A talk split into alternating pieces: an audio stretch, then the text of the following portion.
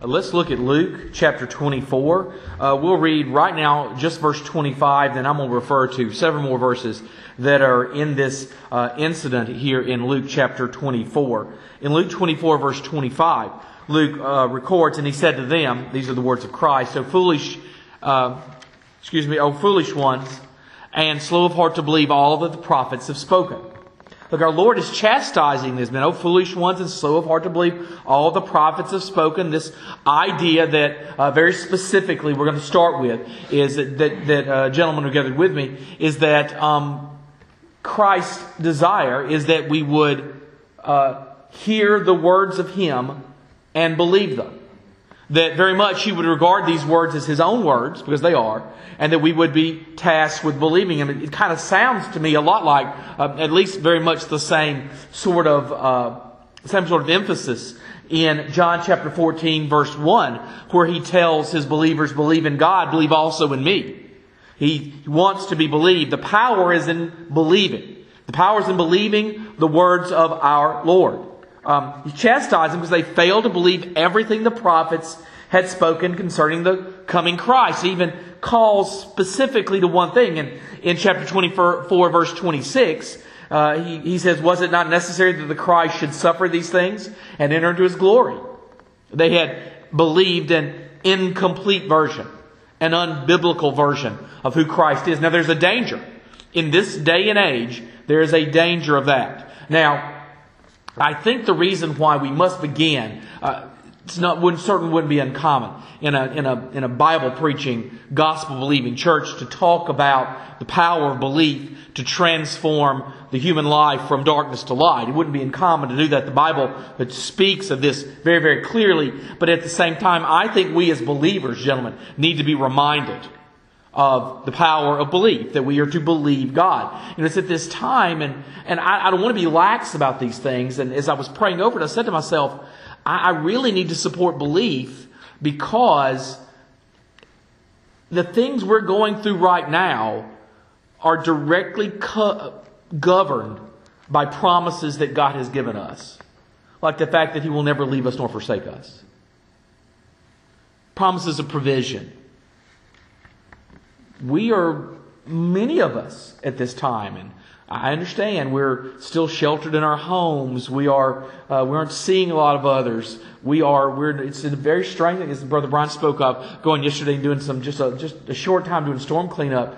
One of the strange things that were so many people. I had been around that many people in a month. And there's so many people there. It was it was wonderful. It was thrilling to be around this many people.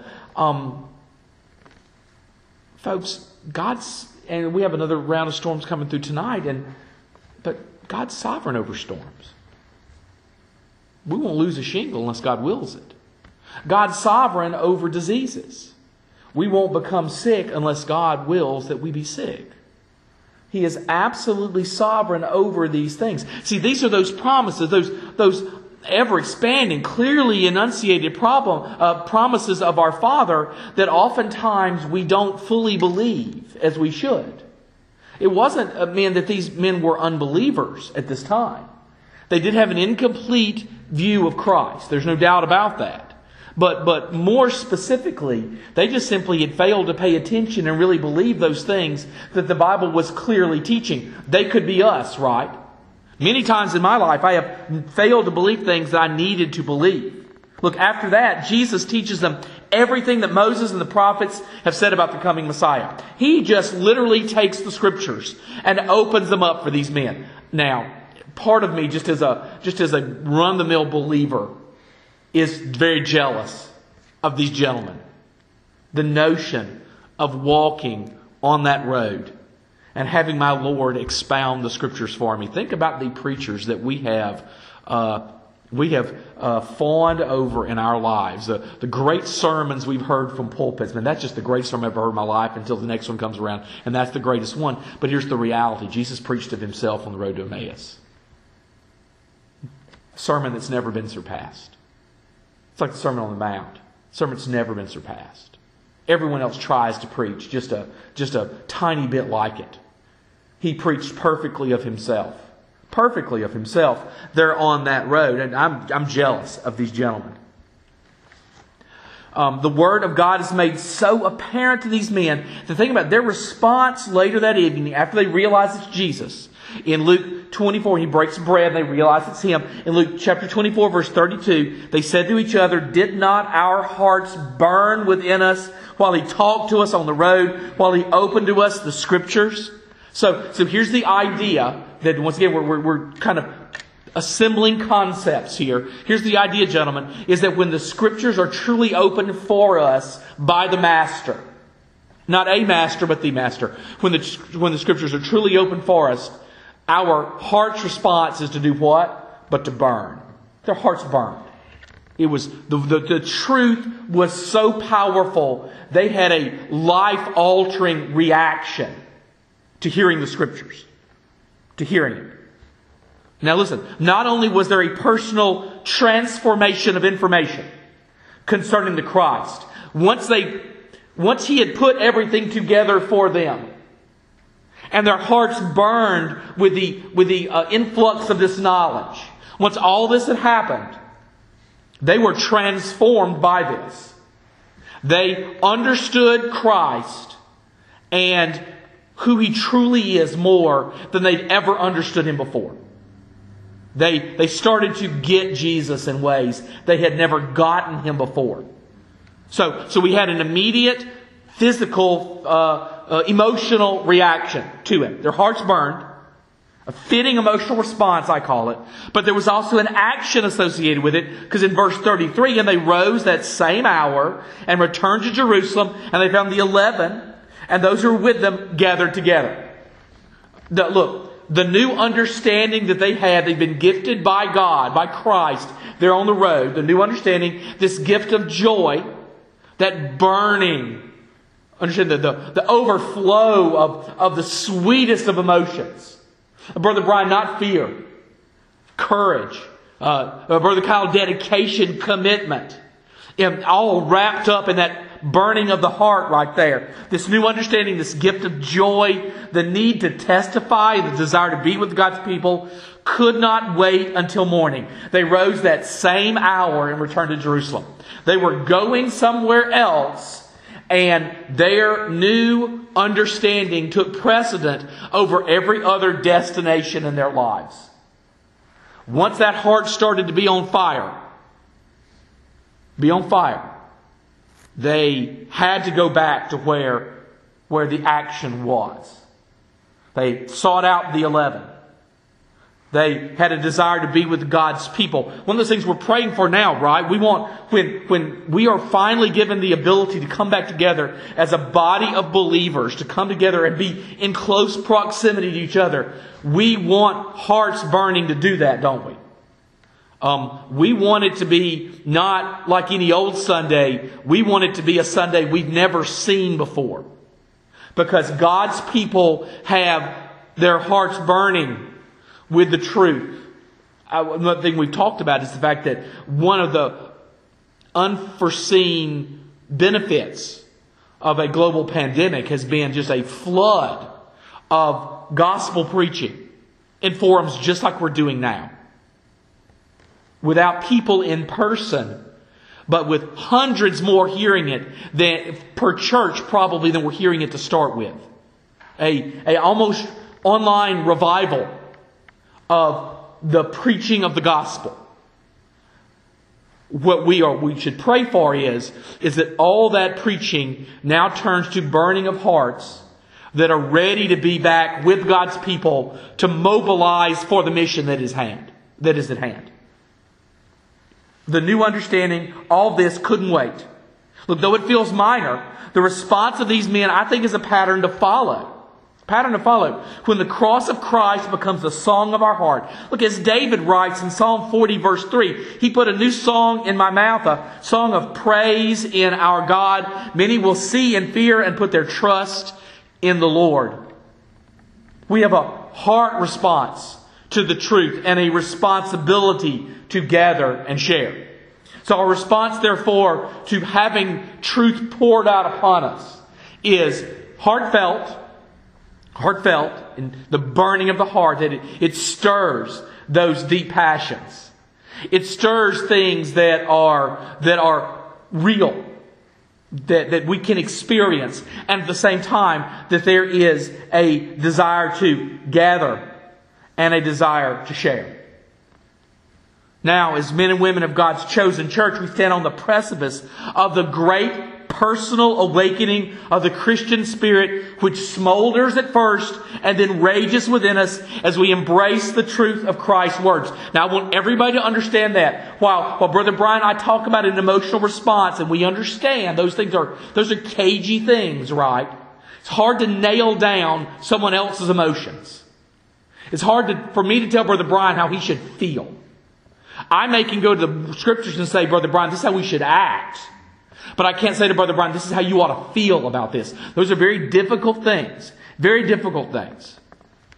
But now what I believe is this, is that first and foremost, the right emotional reaction to Christ always flows from the Word of God and no other source.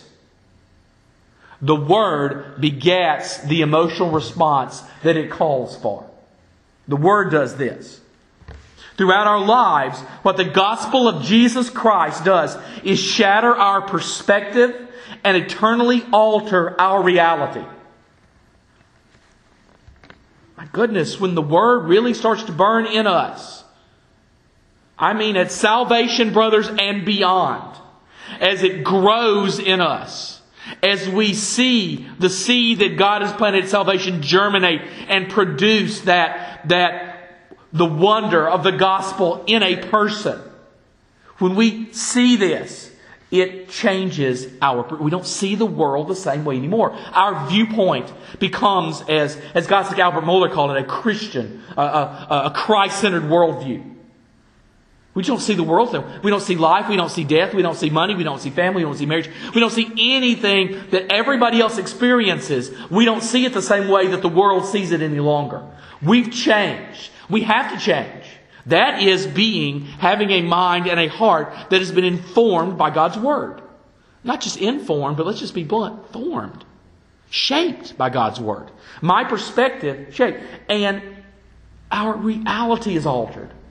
Now, uh, these are fancy words, but, but they're very solid words. What it means is this, is that what at one time I thought was illogical now seems not just plausible, but I trust in it.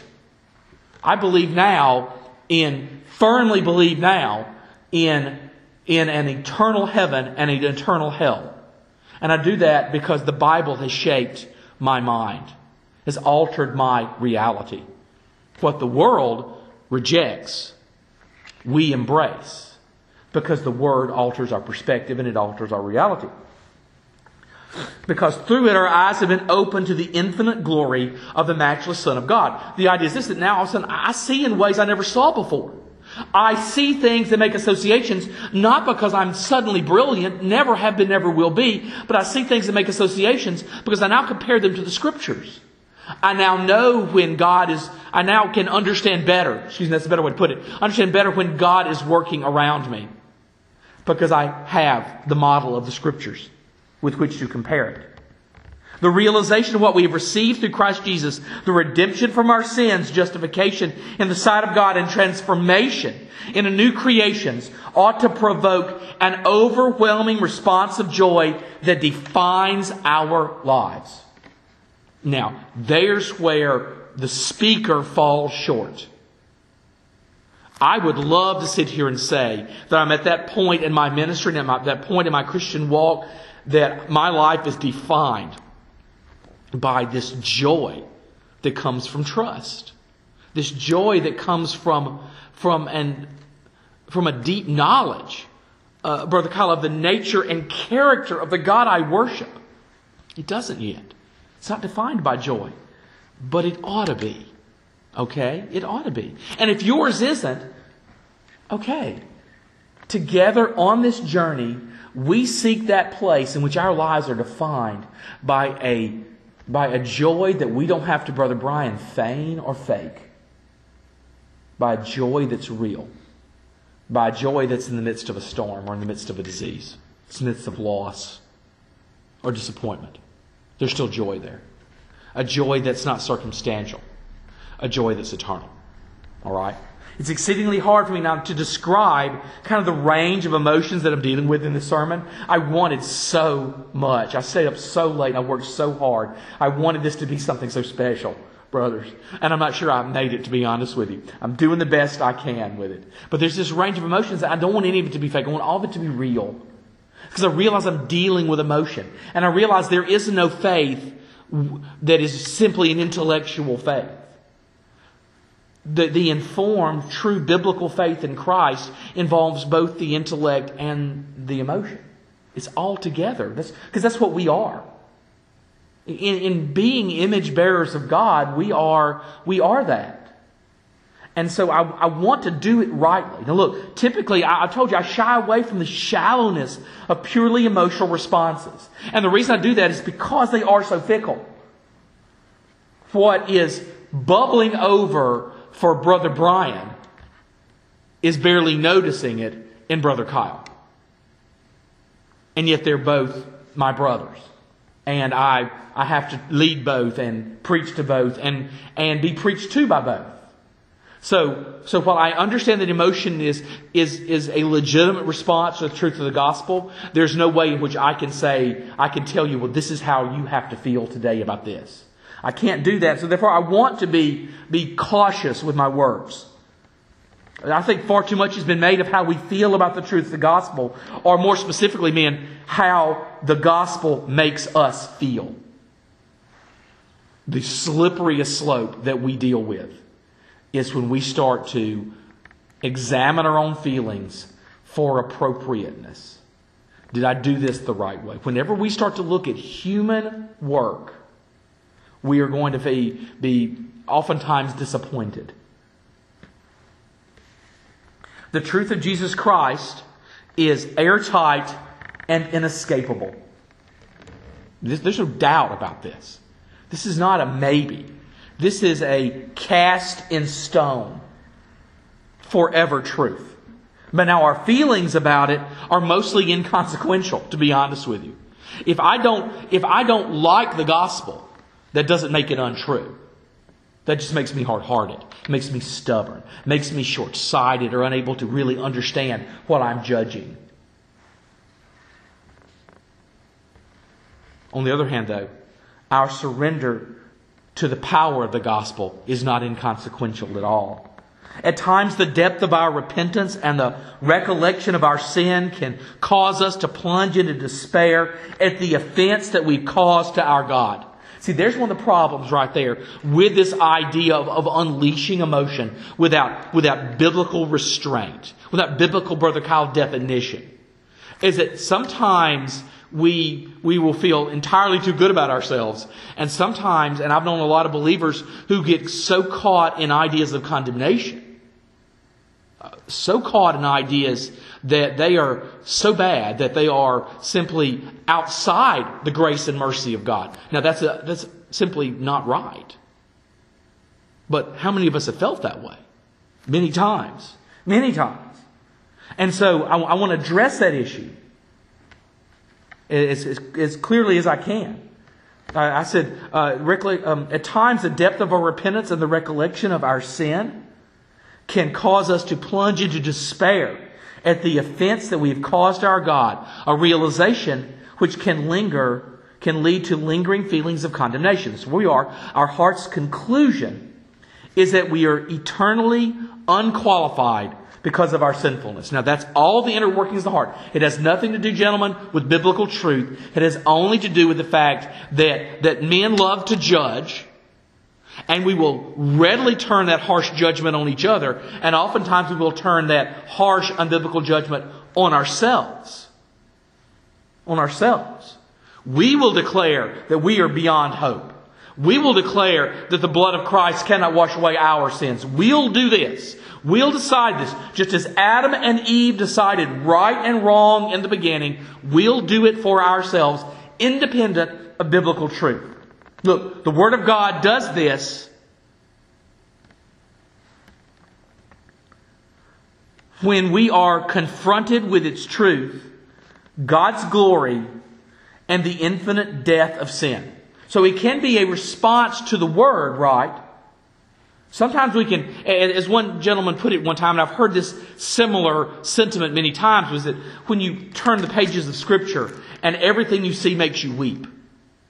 When every time you turn the page, you just see some other way you're failing God. You have failed God. The Scriptures can be difficult at times for us. There's no reason to shy away from them. But we understand, we, as, as wise teachers, we have to say, folks, there are going to be times that you're going to see things within the scripture that you don't measure up to. That you simply don't measure up to, and you know you don't. And it can be a cause for great consternation. Um, imagine this. Uh, um, in King, King Josiah's case, when uh, during his reign, and uh, it's described in 2 Kings chapter 22, the book of the law was discovered.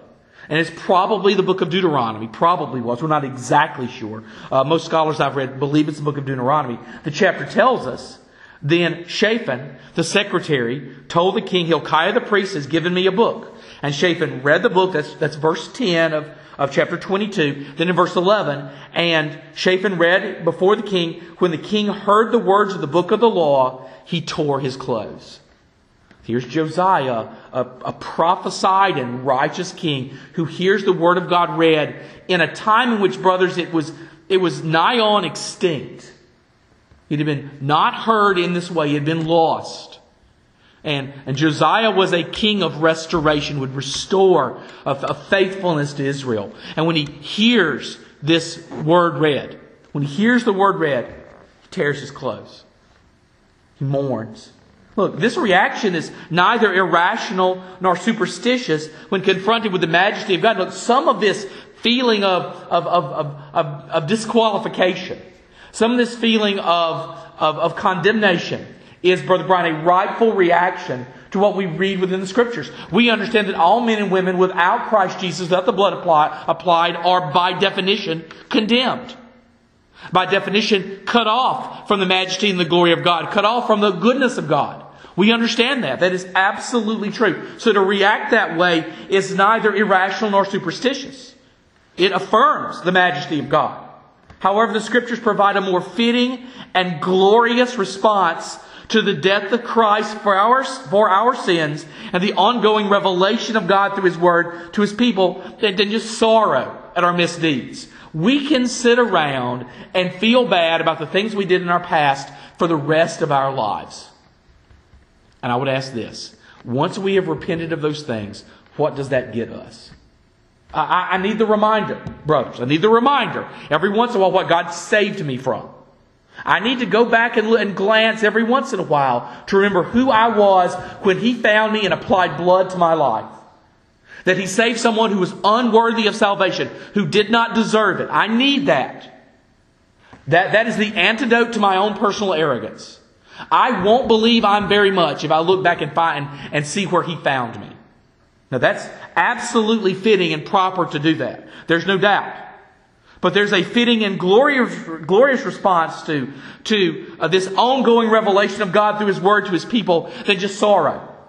After rebuilding the temple, another Old Testament uh, incident, at the conclusion of the Babylonian exile, the people of God, newly returned to their land and the hearing of the Word, reacted with such sorrow at the sins of the past that they were inconsolable.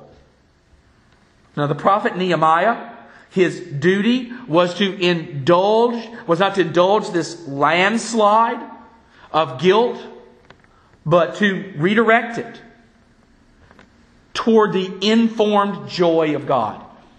Literally, he says, I'm going to read here in just a second. But, brothers, he says, put aside that and, and embrace joy. In the midst of your sorrow, embrace joy. In the light of the scriptures, he was teaching them to see their past differently.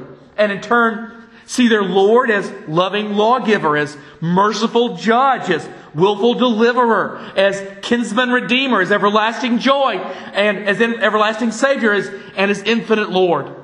In Nehemiah 8.10, then he said to them, Go your way, eat the fat and drink the drink sweet wine and send portions to anyone who has nothing ready, for this day is holy to our Lord. And do not be grieved, for the joy of the Lord is your strength. In the midst of a righteous grief, a grief in which they had offended God and they knew their nation had offended God, and they'd been confronted with that sin, Nehemiah, in the wisdom of the Lord, says, replace your grief with joy, because there's strength in joy.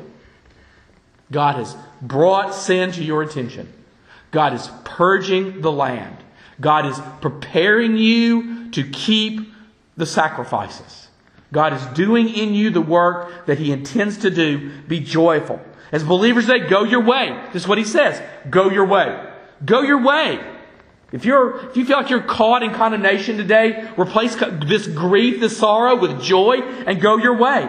March boldly through every door opened by the gospel. Go through every door. Enjoy the blessings of life, our families and homes. I can't tell you how many times in my life and the lives of others, hearth and home, a house full of children, was no joy for dad or mom. And I'm like, are you kidding me? I mean, I understand they get on your nerves. I get that. I understand that. But all those blessings and all we think about is what we did 10 years ago or 20 years ago or 30 years ago.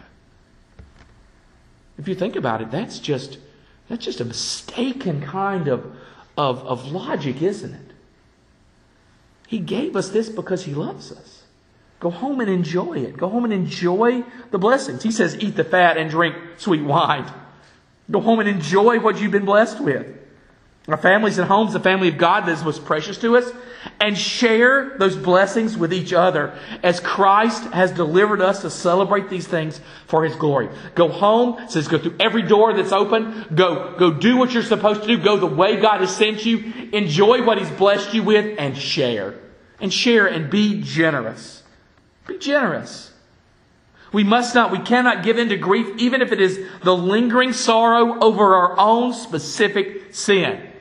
Look, through joy in Christ, we are able to face the challenges of living in an unredeemed world. Here's the reason we can't give in to condemnation because giving into condemnation and giving into grief and giving into this lingering and lasting sorrow over things we cannot change, over things that have been repented of, that have been covered by the blood of Christ, we can't do that because it robs us of the power of the strength that comes through joy that we need to face this world. Where the attacks of the world breed chaos and fear, the joy of our Savior and God drives away terror. It leads to a powerful expression of the glory of the Lord in our everyday lives. When we don't walk in joy, in the strength that is joy, we rob ourselves of that expression that, that displays the cross for the world. Look, the past is grievous for many of us, but the blood's more precious than the mounting sins of the wicked world and more powerful than the clinging nature of our transgressions. Yeah, we, we appeal to, to, to something, the blood of Christ, that is more powerful than all our sins. And to wash away those things that we never thought could be washed away. That will take away sins that we thought there was no pardon for. The blood removes their effect upon us. David tells us in Psalm 51 verse 1, Have mercy on me, O God, according to your steadfast love. According to your abundant mercy, blot out my transgressions. Look, David, follow his pattern. David petitions the Lord personally for mercy. Have mercy on me, Lord. No more right biblical statement can be uttered by someone who is caught in darkness than to say, Oh Lord, have mercy on me. David said it in Psalm 51. It works. Have mercy on me. He appeals to the Lord for mercy and appeals to the infinite love of the everlasting Savior. Look, by way of mercy, David surrenders his sin to the Savior as surely as we do. If you are born again today, you are born again because you repented of your sins and you believe the gospel. Because you surrendered your sin to the one who could deal with it because you had no capacity to atone for your own sin. Christ did it. He suffered and he died for the sins of his people, of which you are one. His blood has now imputed to you righteousness and imputed to him what? Your sin. and your guilt. His blood has done everything for you. David appeals in the same way, surrenders his sin to the Savior, as surely as we do know that sin is stricken by the blood of the righteous sacrifice from the eternal memory of the everlasting God. And that's something we cannot forget. When the blood is applied to our sins, they are forgotten by God. You may not can forget them, but He has willfully done so. They're as far as the east is from the west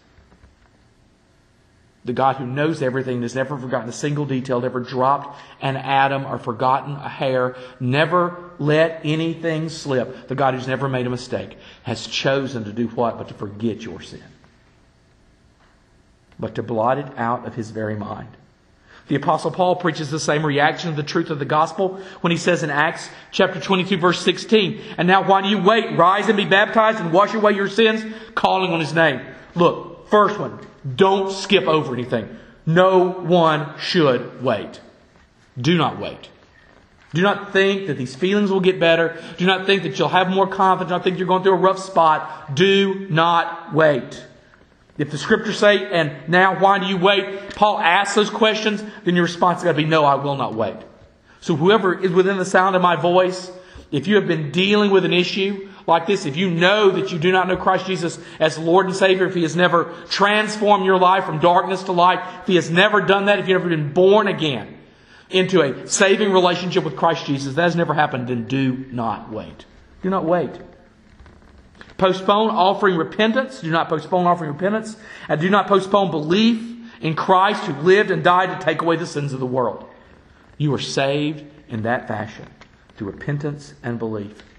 Today, men and women ought to rise up, not just get up. He says this. He says, And now why do you wait? Rise. Rise. Not just stand up. He's not just talking about standing up. This is, this is symbolic and deep and beautiful. And women ought to rise up, not just get up, but rise as one from the dead. Do not continue to pursue the dead ways and the bankrupt paths which do not lead to eternal life.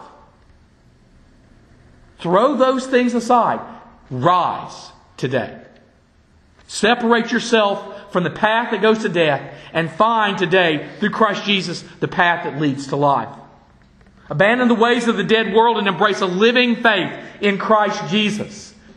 Put aside superstitions, superstitions in any work that you can accomplish and do as Paul commands everything that needs to be done for our salvation was done at Calvary. Nothing can be done by you. Call on the name of Jesus today.